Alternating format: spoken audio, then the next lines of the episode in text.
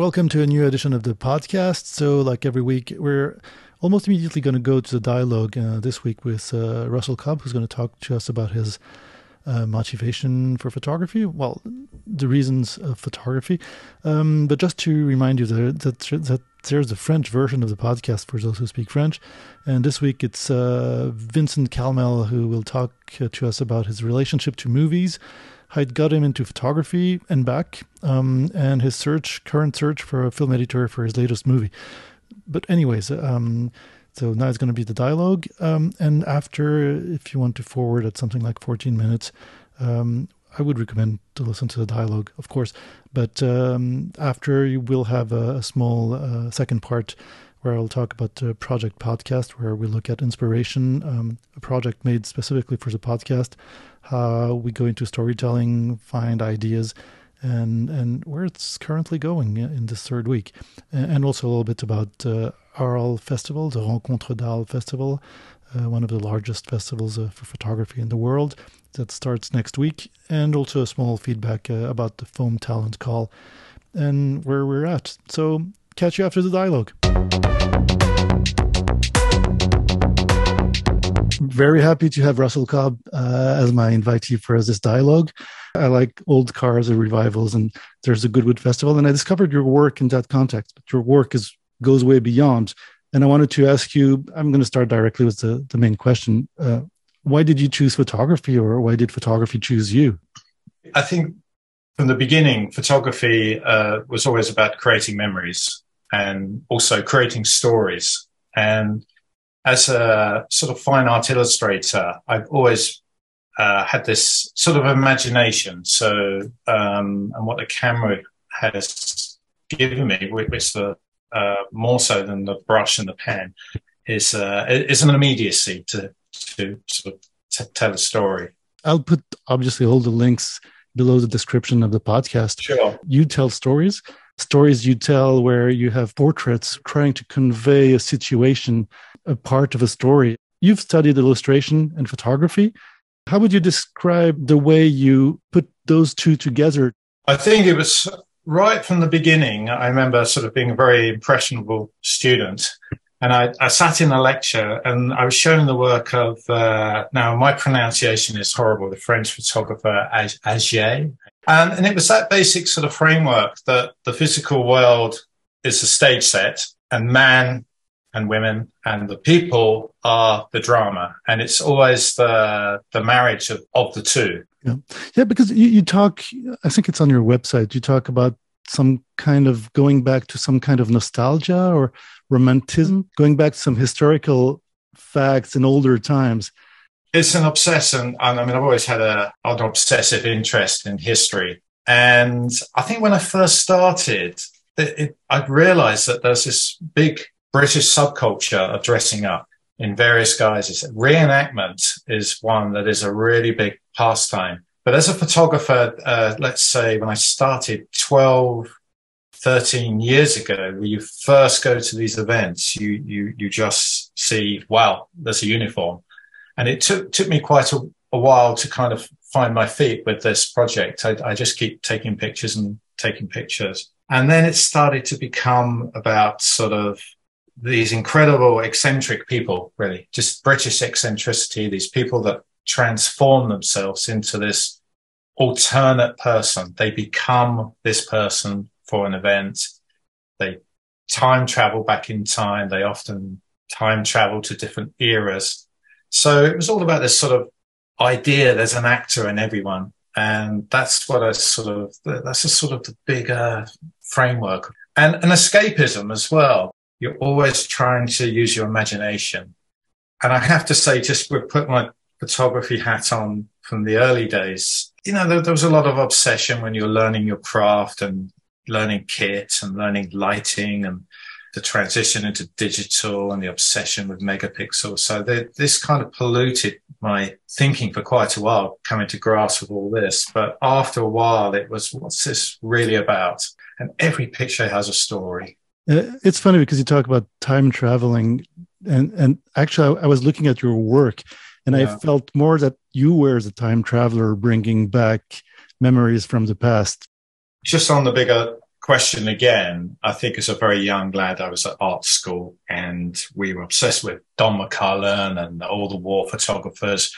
And so this is the way I got to, you, you know, where, where do I start? So, so with the war reenactors, I, I realized I was never going to be a Don McCullin. You understand the makeup, you know, let's say I joke, I always joke on a sensitive flower, you know, you have a sensitivity and, you know, it can be quite hardcore. So, so getting into reenactments and finding yourself in battle scenes was this sort of playing out this imaginative role and it's incredible. You, you know, and I have had moments when I, you have to be kitted up.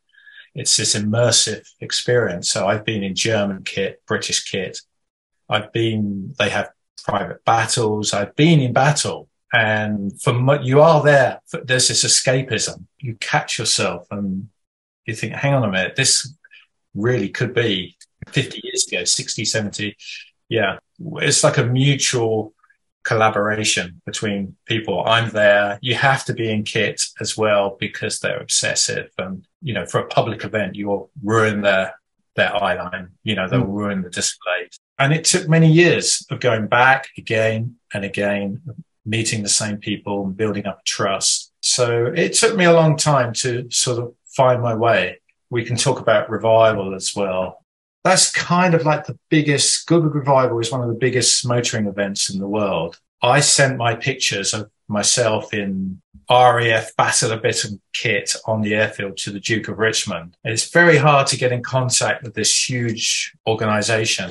And he absolutely loved it. And he just said, Can you work on a project for us to capture the essence of revival? And revival is really a massive dressing up event for the general public. So everyone transports themselves back in time and it's vintage motoring and dressing up and it's it's just like a big party for a lot of people.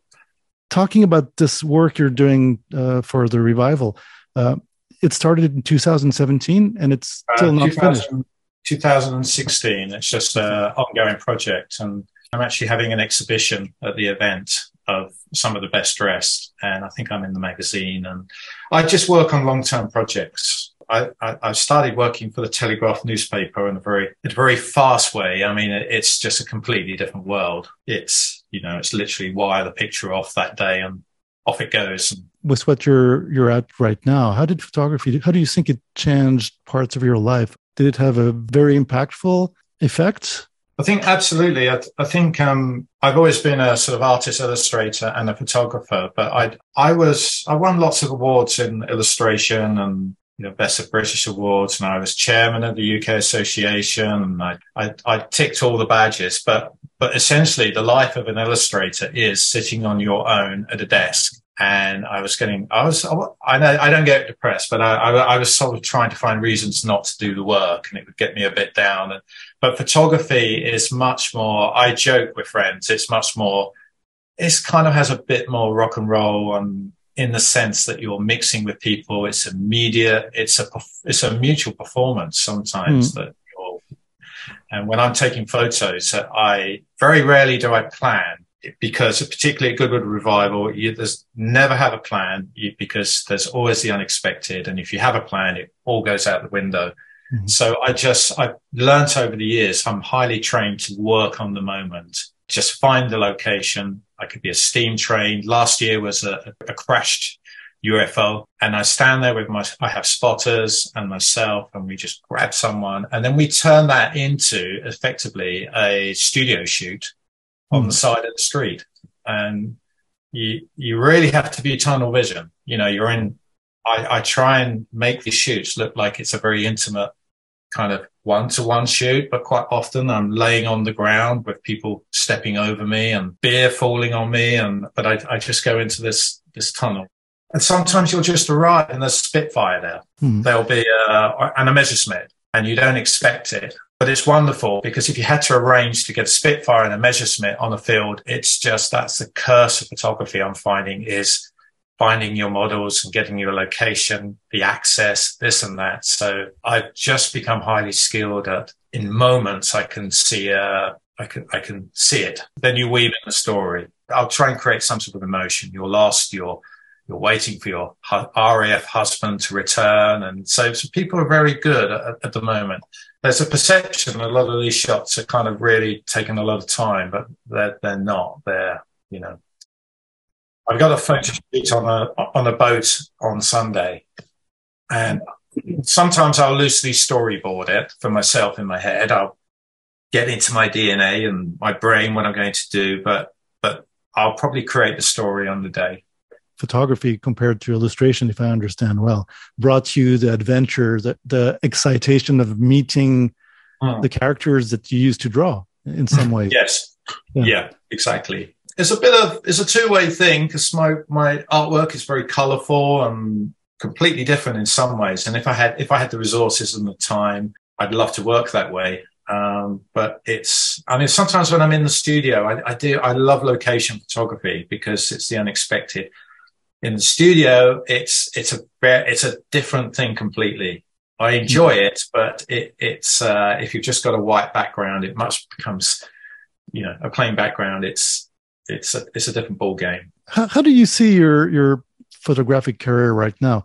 I've seen your work, your art online, but I think you've got exhi- you had exhibitions where you had large prints where the physicality is, is way more important. Yes. How do you see your work in the future? You you prefer you tend to prefer the the real thing, or I, I think it's really important to.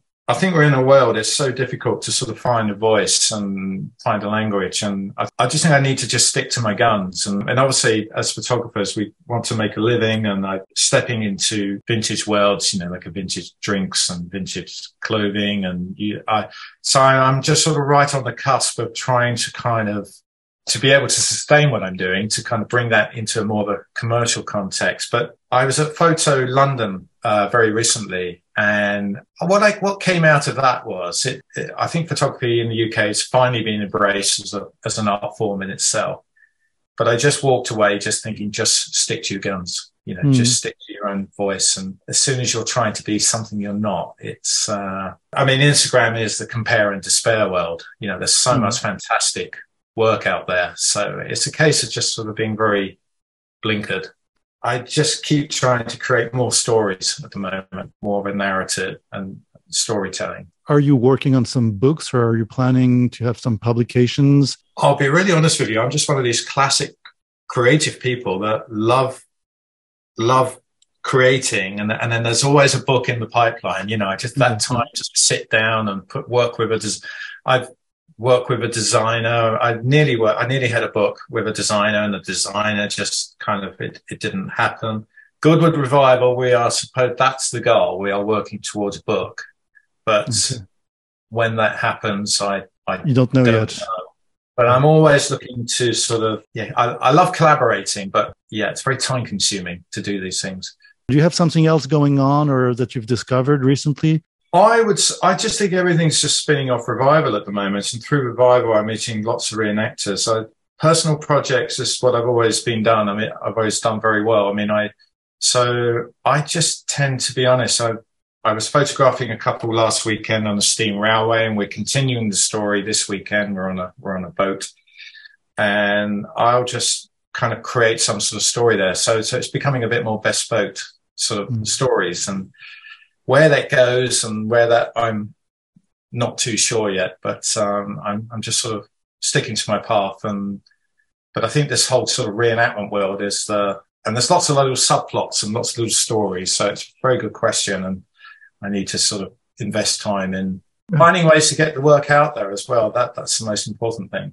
I think here in the UK, I think my work sits in this very funny place at the moment because I, when I enter competitions like the Taylor Wessing or the AOP Awards, the work seems to have this sort of, I sit between fine art and uh, commercial. And then I think sometimes if you enter a fine art award, it looks a little bit too tainted with commercial. And then when you enter on the commercial side, it's a little bit too fine arty. And that's something I need to. I don't need to address that, but that's where I sit. Where it goes, who knows?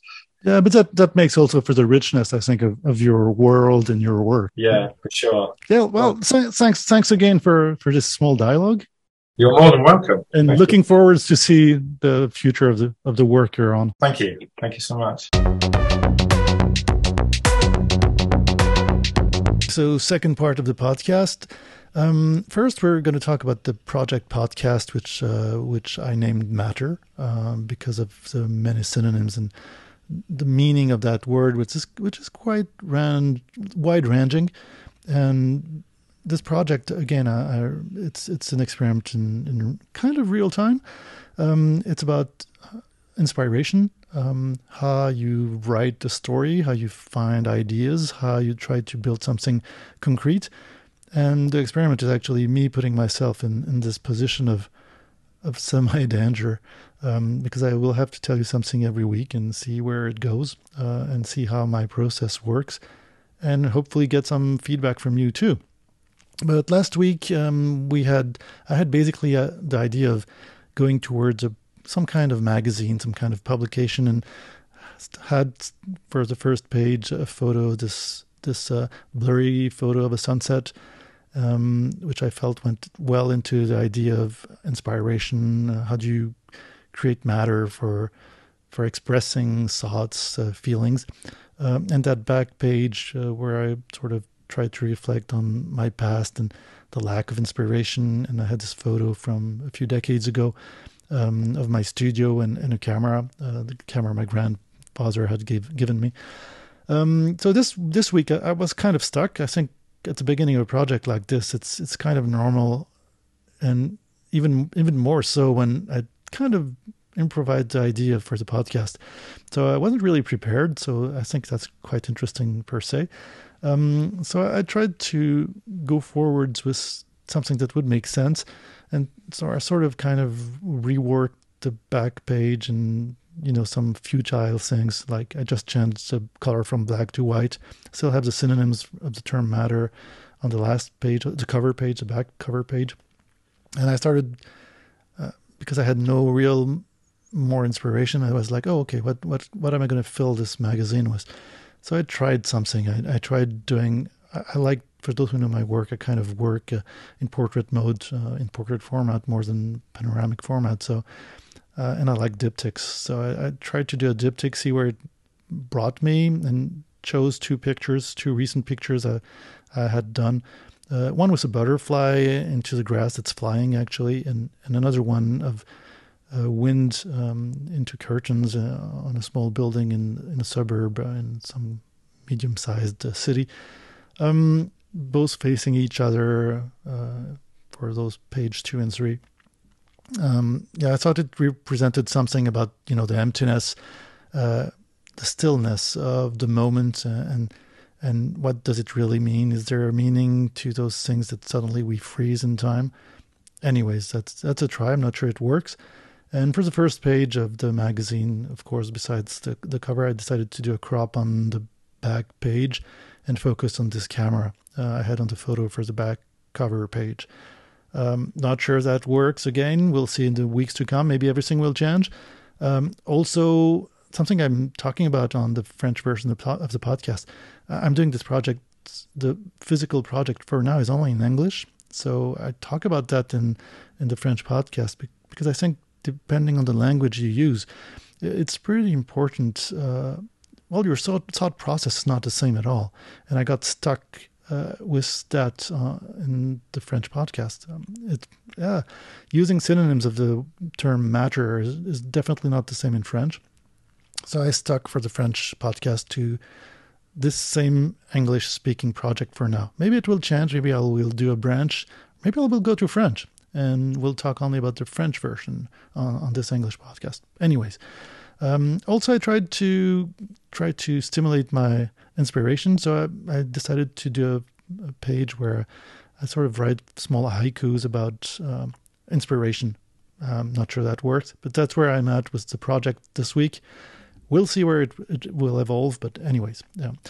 Um, also, for for the second part of the podcast, I just wanted to talk about the festival, photo festival Rencontres de Arles in France. It's one of the largest festivals in the world.